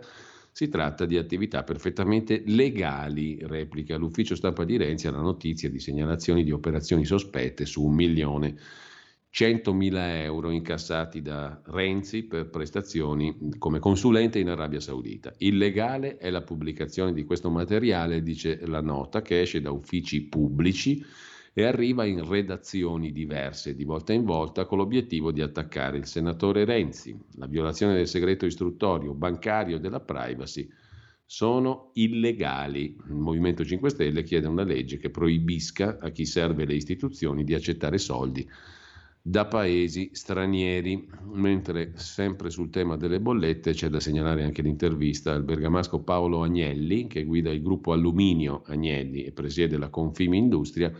La soluzione per le imprese è il prezzo amministrato. Se si va avanti così, sempre più aziende fermeranno la produzione, i prezzi aumenteranno, l'inflazione peggiorerà. Si parla di caro bollette, ma qui non si tratta di pagare un po' di più. Questa per le imprese è una bomba energetica, più 500% per l'elettricità, più 600% per il gas. Le imprese italiane sono condannate, dice Agnelli che presiede Confimi Industria, Confederazione dell'Industria Manifatturiera Italiana e dell'Impresa Privata, che raggruppa circa 45.000 imprese. C'è un'emergenza, dice Agnelli, che eh, condanna le imprese e rischia di metterle fuori mercato. Molte imprese stanno interrompendo la produzione di alcuni prodotti, preferendo comprarseli all'estero. Altre chiudono in Italia, mettendo i lavoratori in cassa integrazione per spostarsi fuori dove i costi sono minori, altre ancora dimezzano la produzione o chiudono definitivamente perché i costi energetici sono troppo alti. Il problema è che questo è solo l'inizio. L'aumento dei costi, dice Agnelli, eh, dell'energia non riguarda solo il mese di dicembre. Se si va avanti così, però, sempre più aziende fermeranno la produzione, i prezzi aumenteranno, l'inflazione peggiorerà. Il governo è intervenuto con misure ad hoc con la legge di bilancio e il decreto ristori ter, i partiti chiedono ulteriori misure, basteranno? Il 10% di sconto deciso dal governo non è un aiuto, è una mancia, è un insulto per le aziende, dice Paolo Agnelli al Corriere della Sera. Cosa servirebbe? Un'azione fortissima e intelligente, un ragionamento sul piano energetico che serve a questo Paese, ragionare di quale energia c'è bisogno, quale mix, dove prenderla, quanto ne manca all'Italia, quale e quando ricominciare a produrla. Noi dipendiamo dagli altri, dobbiamo fare questi ragionamenti. Mi sembra che il governo non abbia proprio capito come affrontare sul serio la situazione e allora si limita a interventi mancetta che però non danno alcuna soluzione e finiamo per, pagare più degli altri paesi europei. Cosa suggerisco? Di tornare al prezzo amministrato dell'energia. Le aziende pagano un costo, il resto è a carico dello Stato, soltanto così le imprese possono affrontare la crisi ed evitare ulteriori ricadute sulle casse pubbliche e sull'economia. Fare andare a pieno ritmo la produzione è un vantaggio per tutti, dice Paolo Agnelli, presidente Confimi Industria, industriale bergamasco che guida il gruppo alluminio omonimo Agnelli, giusto appunto. Voltiamo pagina, c'è l'intervista al vice segretario della Lega Lorenzo Fontana, preceduta da un pezzo sul centro-destra e le mosse di Salvini, un anno di tempo per recuperare, qualcuno ha tradito, poi è sparito, dice Matteo Salvini, qualcuno ha tradito e poi è sparito, sul Quirinale è mancato il gioco di squadra, il centrodestra ha giocato con i singoli in questi mesi, ha perso prima le amministrative e poi non ha fatto bella figura nell'elezione del Presidente della Repubblica. Salvini sa che la spaccatura arriva a non molta distanza da un appuntamento fondamentale per la coalizione, le elezioni politiche della primavera 2023. Molti sono arrabbiati, dice Salvini, ma c'è un anno di tempo per dimostrare di che pasta siamo fatti. Il centrodestra è culturalmente ed economicamente maggioranza. Sta a noi restituire orgoglio e compattezza e non li restituisci con Renzi e Mastella, dice Matteo Salvini. Il gioco di squadra replica Tajani, si può sempre rinforzare, migliorare, eccetera. Segue, dicevamo, l'intervista al vice segretario della Lega Lorenzo Fontana. Tra i nostri alleati c'è chi ha giocato la partita del Quirinale per far fuori Matteo Salvini. I Fratelli d'Italia continua ad insultare. Bisogna aspettare una nevicata per ricostruire il centrodestra, risponde con una battuta il vice segretario della Lega ed ex ministro Lorenzo Fontana. Dopo le parole di Salvini, il centrodestra si è sciolto come neve al sole. La partita del Quirinale ha dimostrato che al dunque la compattezza del centrodestra non c'era. Mi sono fatto un'idea molto precisa, dice Fontana. C'è chi ha giocato la partita del Quirinale per far fuori Salvini. Non sono andati per il sottile. Per colpire lui hanno mandato allo sbaraglio il nostro candidato. Così si distrugge una coalizione a un anno dal voto, provocando un danno gravissimo. Ce l'ho con tutti quelli che non hanno votato Elisabetta Casellati, due terzi dei grandi elettori centristi, un terzo di quelli di Forza Italia chiaramente avevano in mente di sfruttare l'occasione per mettere le basi a qualcosa di diverso. Questa è l'accusa ai centristi. Anche a destra non sono mancati problemi, su quel fronte non tutto è filato liscio, anche se in modo diverso, perché se dopo che è stata bocciata la Casellati ritieni che la coerenza stia nel votare un altro candidato di centrodestra, significa che cerchi solo di sventolare una bandiera e non pensi a una soluzione. Allora il tuo obiettivo è è screditare chi sta a capo della coalizione e si impegna a trovare una figura che rappresenti l'unità del Paese. E poi, prosegue Fontana, se ci fosse davvero la volontà di unire, non si continuerebbe a insultare una settimana dopo. Che gioco è? Non ho mai visto costruire nulla sulla base degli insulti. Dobbiamo ripartire dai contenuti che devono essere alternativi a quelli della sinistra. Abbassamento delle tasse, lotta alla burocrazia, federalismo e autonomia, attenzione alle piccole imprese e alle attività artigianali, ripartire da chi condivide questo programma. Quanto ai possibili compagni di strada, una parte di Forza Italia, non tutta, perché lì alcuni vogliono ricostruire il centro che governi con tutti a partire dalla sinistra. Giorgia Meloni dipende da lei. Vuole costruire una destra moderna, liberale o conservatrice che sia, o vuole rimanere isolata come espressione di una destra statalista? Ma il discorso riguarda anche forze nuove, bisogna cercare energie fuori dalla politica. Tra di noi ci sono molte persone all'altezza, ma non dobbiamo rinchiuderci nell'autoreferenzialità. La partita del Quirinale, dice Lorenzo Fontana, ha dimostrato che dobbiamo saper cercare figure spendibili anche nella società civile. Quanto al fatto di sostenere il governo, ci stiamo, ma non vogliamo rimanerci a prescindere. La Lega deve incidere di più, soprattutto sui temi che stanno a cuore dei cittadini. Un esempio, il caro bollette continua a ricevere lamentele da famiglie e imprenditori. I costi dell'energia sono esplosi. Il ministro Giovannini si oppone a uno scostamento di bilancio per ridurre il peso delle bollette. È inconcepibile. Ma dove vive? Per noi la tutela di famiglie e imprese è la priorità da affrontare con un intervento immediato. A Draghi chiediamo di riaprire il paese e farlo ripartire, prosegue Fontana. I cittadini hanno dimostrato grandissima assunzione di responsabilità accettando limiti e prescrizioni. Ora, con tutte le cautele, il virus sta abbassando la testa, ci sono le condizioni per rimettere in moto il paese. Gli italiani stanno mostrando voglia di vivere, il governo ne deve essere consapevole e creare le condizioni per la ripartenza. Poi c'è il tema della battaglia sui referendum giustizia. Parlavo di contenuti, la riforma della giustizia mi pare una battaglia che sta a cuore agli italiani, continua Fontana ed è stata citata anche dal presidente Mattarella nel suo discorso. Mi parrebbe strano se questo tema, su questo tema ci fossero stecche nel centrodestra. Ultima questione, la collocazione europea. Entrerete nel Partito Popolare, bisogna vedere cosa succede a Bruxelles, risponde Fontana, il Partito Popolare Europeo ha perso ovunque, deve essere riformato, io sono per il dialogo, se ci isoliamo favoriamo la sinistra, ma serve un vero cambiamento perché oggi appoggia sempre i socialisti il Partito Popolare. Non è un percorso facile, ma se uno in Italia sostiene il centrodestra, perché deve accettare che poi il suo voto vada a finire con quelli della sinistra?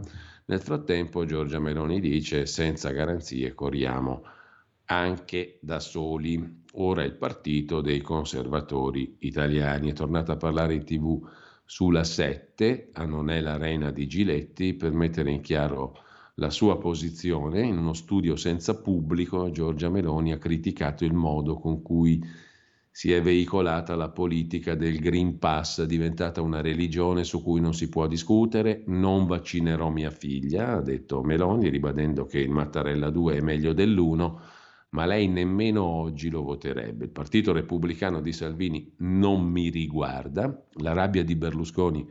Ho fatto il ministro in quota N, ho fondato un mio partito e lui diceva di non votare i piccoli partiti, ha scelto di non sostenermi a sindaco di Roma, lo rispetto ma non gli devo gratitudine e se la metteranno fuori da Mediaset mi sembra difficile. Sono una grande azienda, ma tutte queste fattue non mi spaventano, ne abbiamo avute nella nostra storia, più che se fossi andata con un panino, con la porchetta e il vino a un raduno di talebani. Ma sono gli italiani che ci danno forza e annuncia che d'ora in poi, rispetto ad alleati che hanno scelto di votare un presidente PD e governare col PD, e forse anche fare una legge elettorale col PD proporzionale, lei si dedicherà a rafforzare il partito dei conservatori.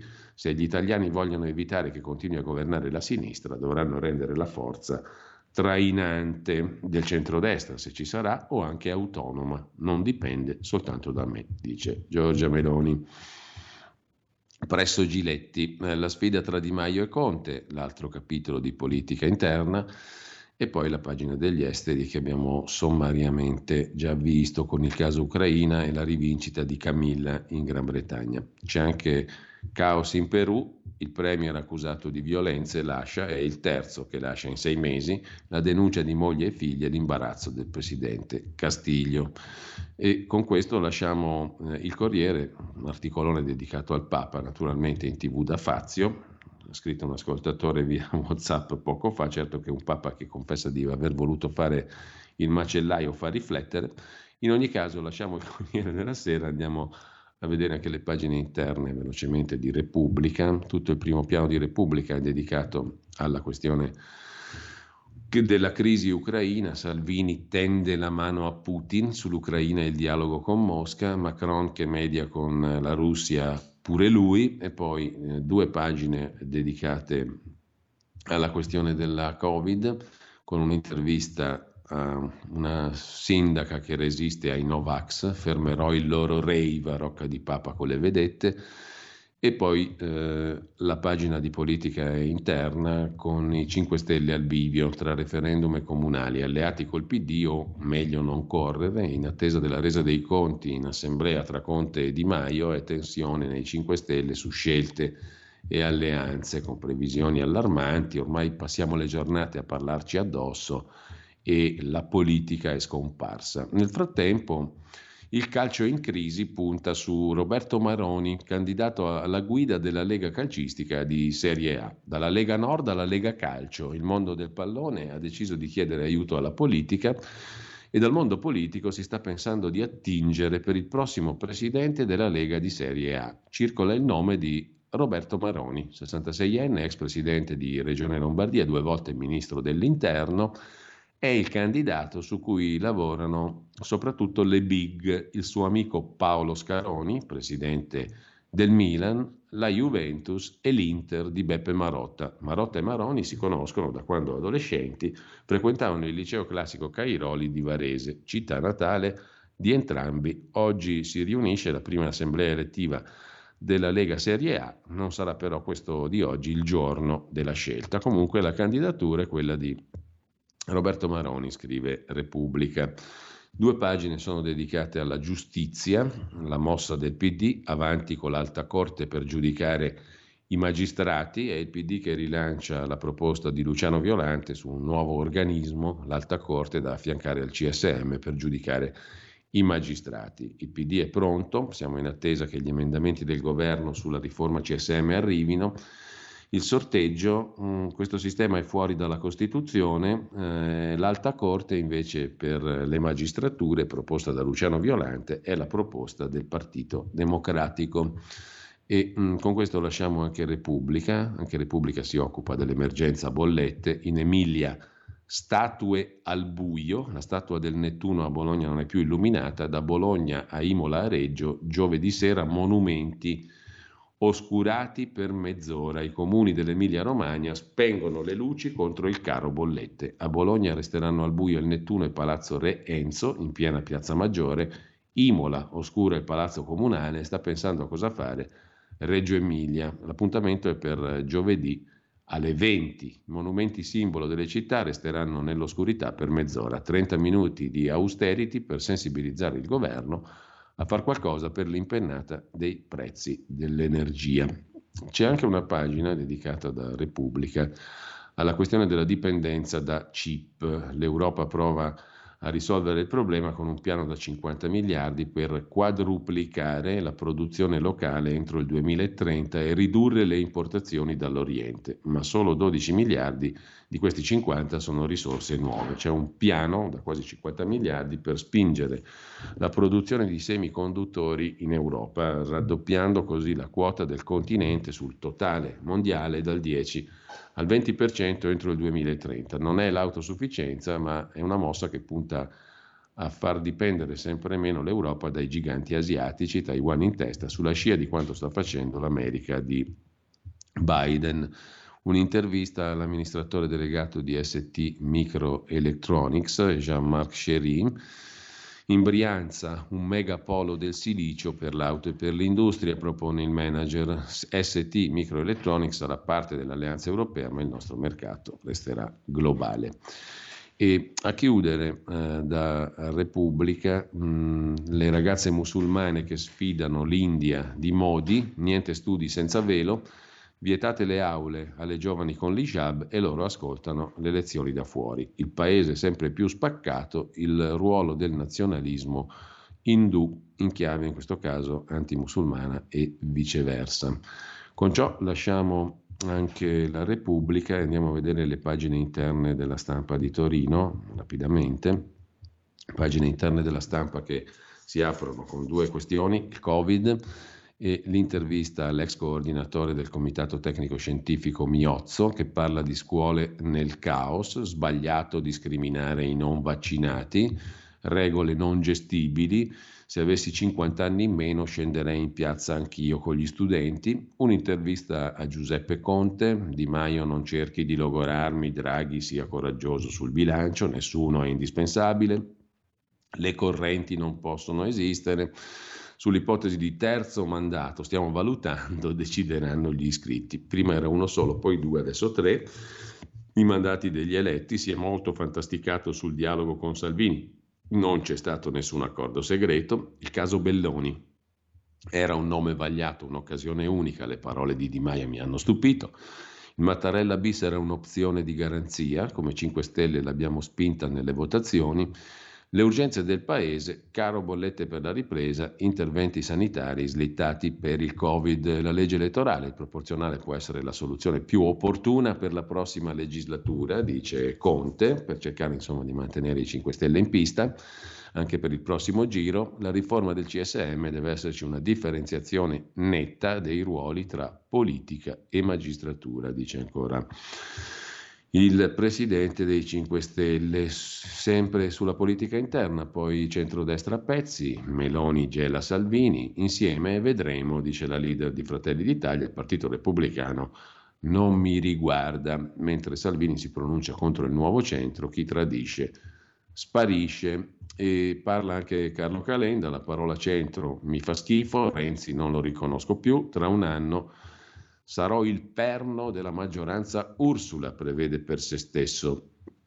Carlo Calenda nell'intervista a Repubblica. Su Recovery Plan Gentiloni avverte l'Italia, severi sugli obiettivi da raggiungere, così sarà la Commissione europea, e poi un anno di Draghi, 12 mesi fa, il contropiede di Mattarella che aprì le porte di Palazzo Chigi a Mario Draghi, l'intesa stretta col Quirinale rimane l'asse del suo governo, nonostante la mancata elezione.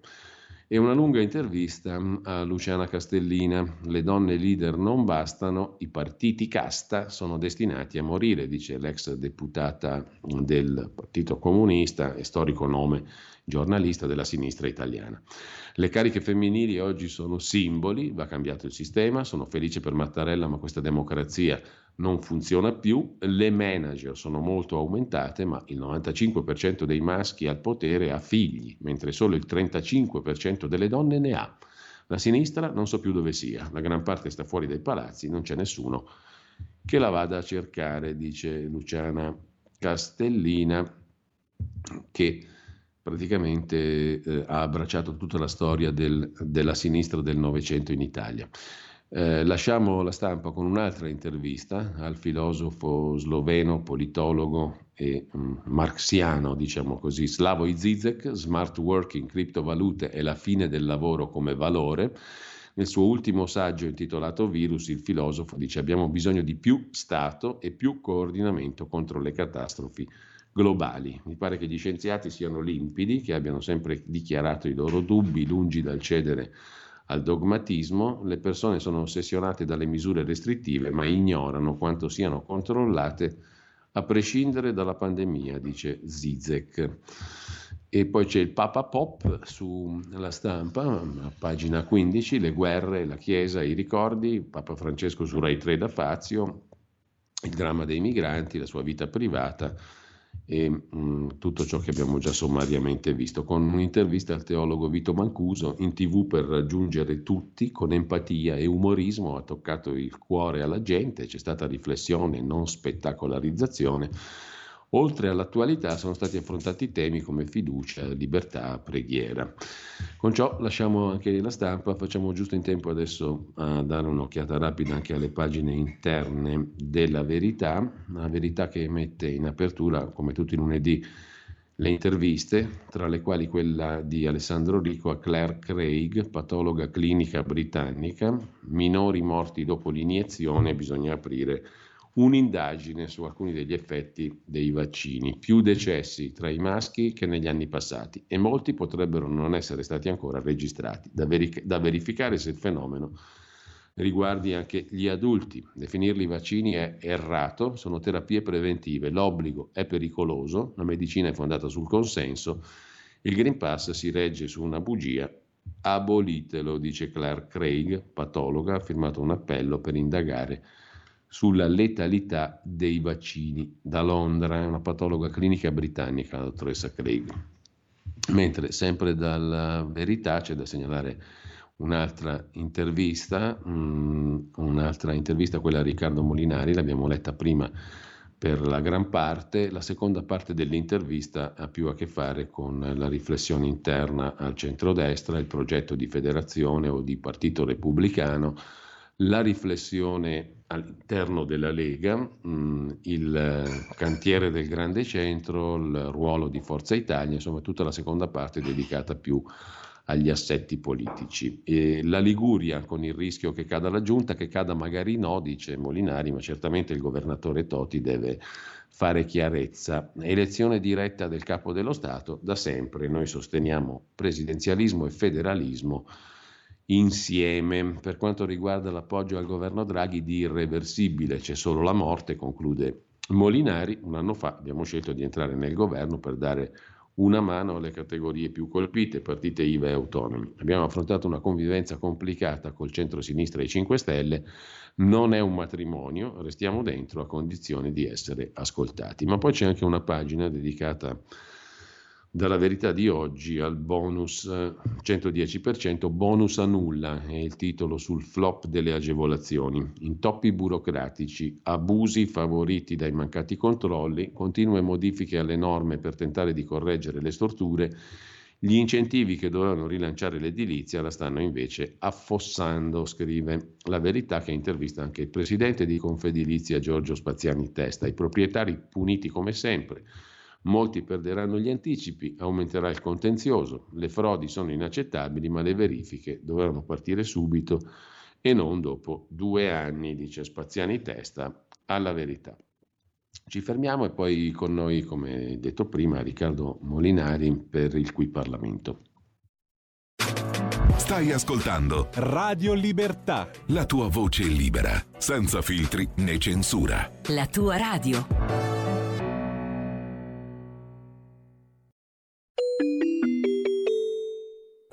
Parlamento.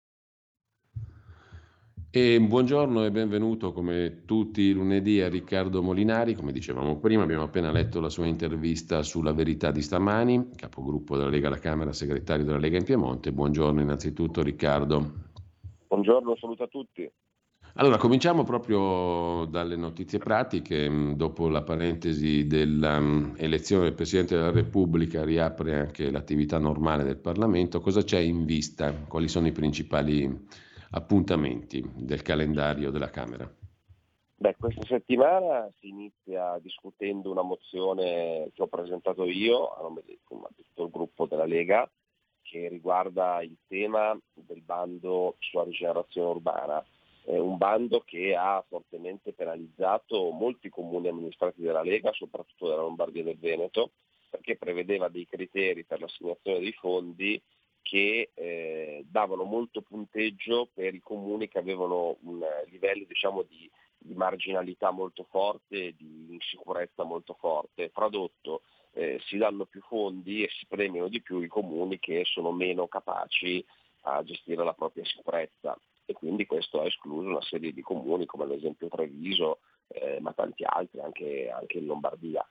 E quindi mancano ancora 900 milioni di euro per poter finanziare tutti quanti i comuni che avevano vinto il bando, che erano in graduatoria, con questa mozione chiediamo di rifinanziare tutti quanti, costi circa 900 milioni di euro, e finanziare tutti i progetti di rigenerazione urbana per far rientrare tutti i comuni. Formalmente il governo ha già detto che queste risorse saranno stanziate, però ma visto che manca ancora l'atto, eh, la, mozione verrà discussa, insomma immagino che troverà il consenso di tutto il Parlamento, ecco, questa è la speranza, quindi si andrà a risolvere questo problema.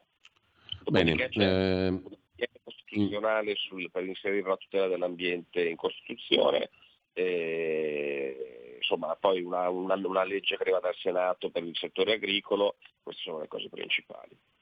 Bene, questo per quanto riguarda il calendario. Eh, citavo prima nel nostro collegamento, Riccardo, una- una tua intervista stamani alla, alla Verità. Mm, ci ritorno brevemente sopra perché mm, tu lasci chiaramente intendere, anzi dici esplicitamente, che eh, dopo l'elezione del Presidente della Repubblica, in questo ultimo anno prima della fine della legislatura, un po' di cose devono cambiare nel governo. No? Da dove? Da dove si inizia a cambiare, oltre che dal Green Pass che tu citi esplicitamente?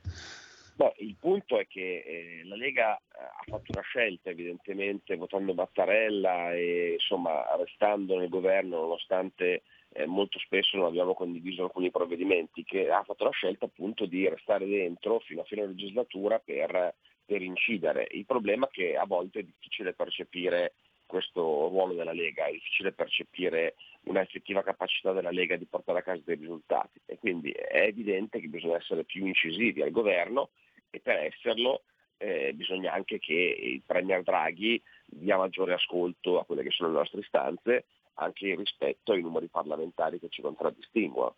Eh, perché eh, nel nome dell'emergenza fino adesso di fatto abbiamo avuto un uomo solo al comando, eh, però come anche ripetuto Mattarella nel suo discorso di insediamento, questo non può essere un metodo di governo che diventa ordinario.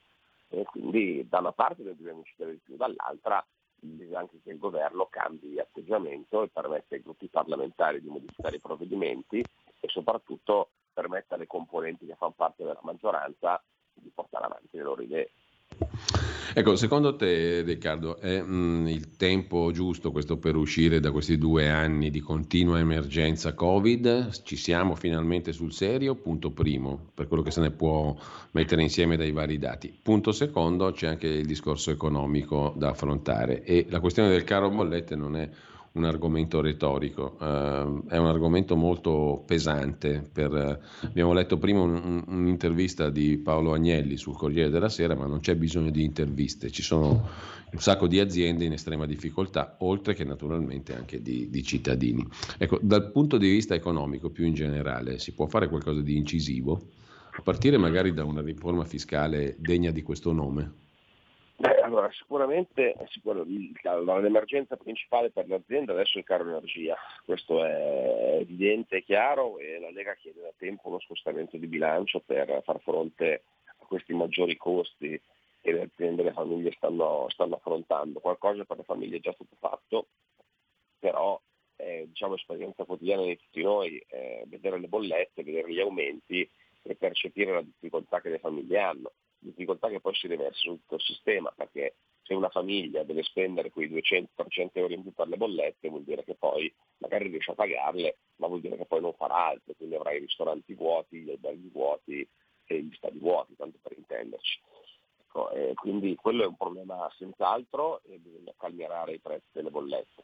Il tema fiscale è da, sempre, è da sempre un tema, noi anche nella scorsa legge di bilancio abbiamo cercato di fare la battaglia per il nostro tema storico, quello della flat tax, cioè estendere la flat tax per i fatturati fino a 100.000 euro, ma ora c'è un altro diciamo, tema che arriva, che è la riforma del catasto, che sarà nella delega fiscale, che rischia di essere veramente di impatto per le famiglie, perché eh, visto che la casa è da sempre un bene rifugio di tutte le famiglie italiane, pensare a, di cambiare gli estimi catastali e trasformare diciamo, le, le case di proprietà in debiti eh, beh, è un rischio enorme per il sistema economico italiano che rischia di, di togliere valore a tutto il patrimonio immobiliare che c'è nel nostro paese.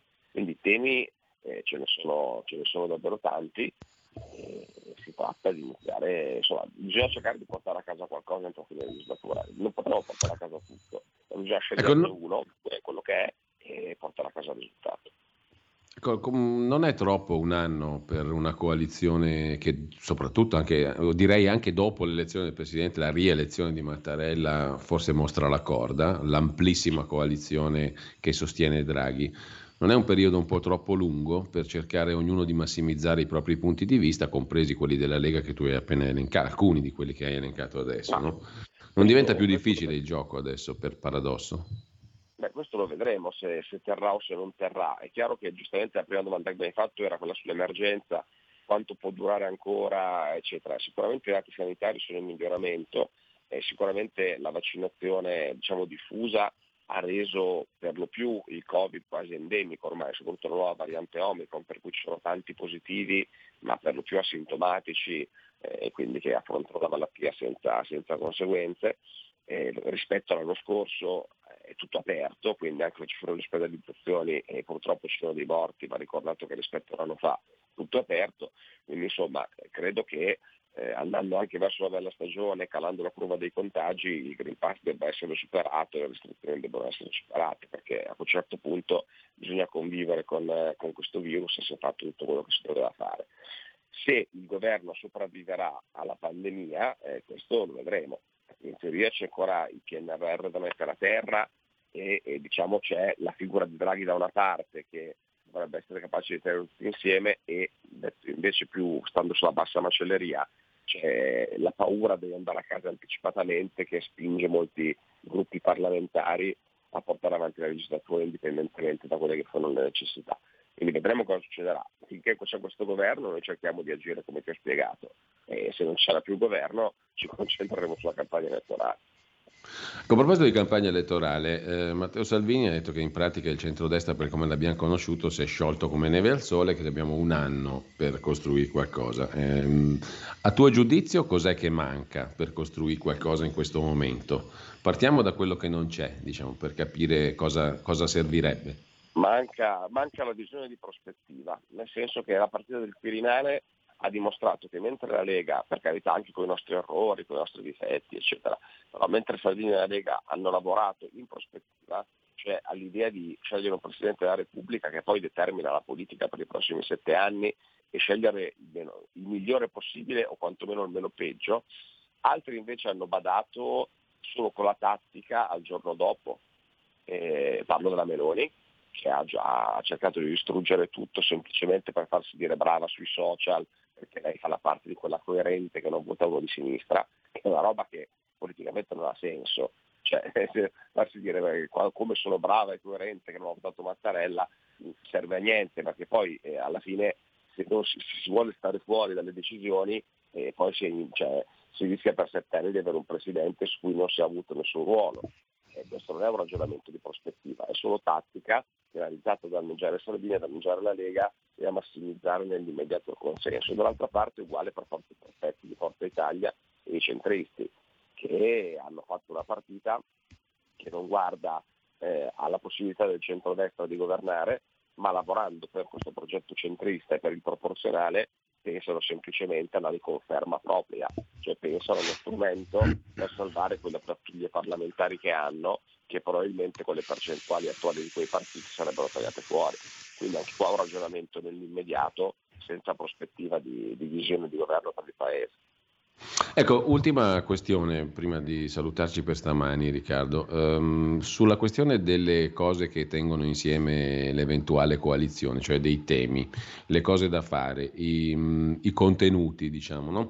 C'è anche un passaggio su questo in un'altra intervista a Lorenzo Fontana oggi sul Corriere della Sera che elenca alcuni dei punti, no? abbassamento delle tasse, lotta alla burocrazia, eh, attenzione all'economia reale, piccole imprese, attività artigianali, sono anche alcuni dei punti che ha citato Matteo Salvini nel suo intervento sul giornale l'altra settimana per lanciare l'idea di un partito repubblicano, qualcosa di simile.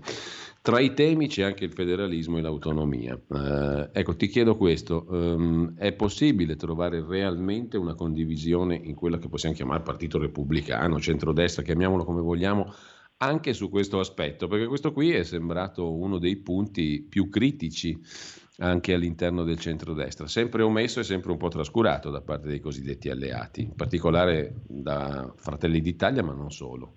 Come la vedi tu Beh, su questo punto? Questo è uno dei punti che ci differenzia principalmente da Fratelli d'Italia e in questo contesto diciamo, in cui eh, le differenze stanno marcando sempre di più e in cui la Meloni sta, diciamo, si è presa la responsabilità di spaccare il centrodestra e credo che vada valorizzato sempre di più come elemento, perché in questi anni Salvini ha cercato di fare il federatore e quindi a volte anche magari di mettere in secondo piano delle battaglie storiche della Lega per cercare di tenere tutti quanti insieme.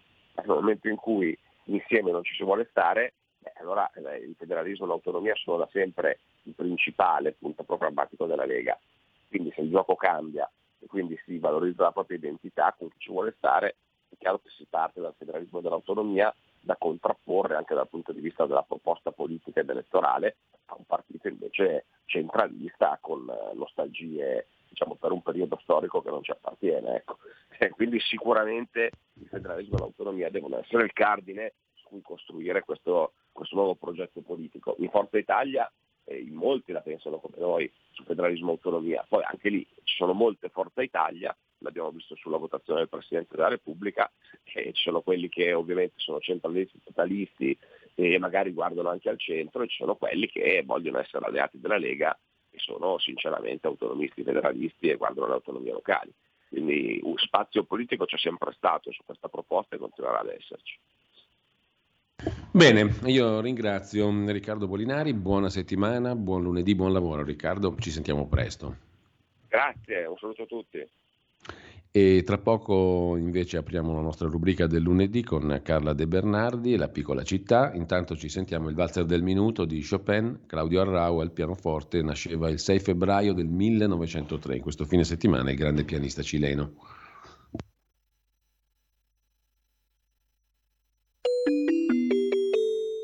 Qui Parlamento.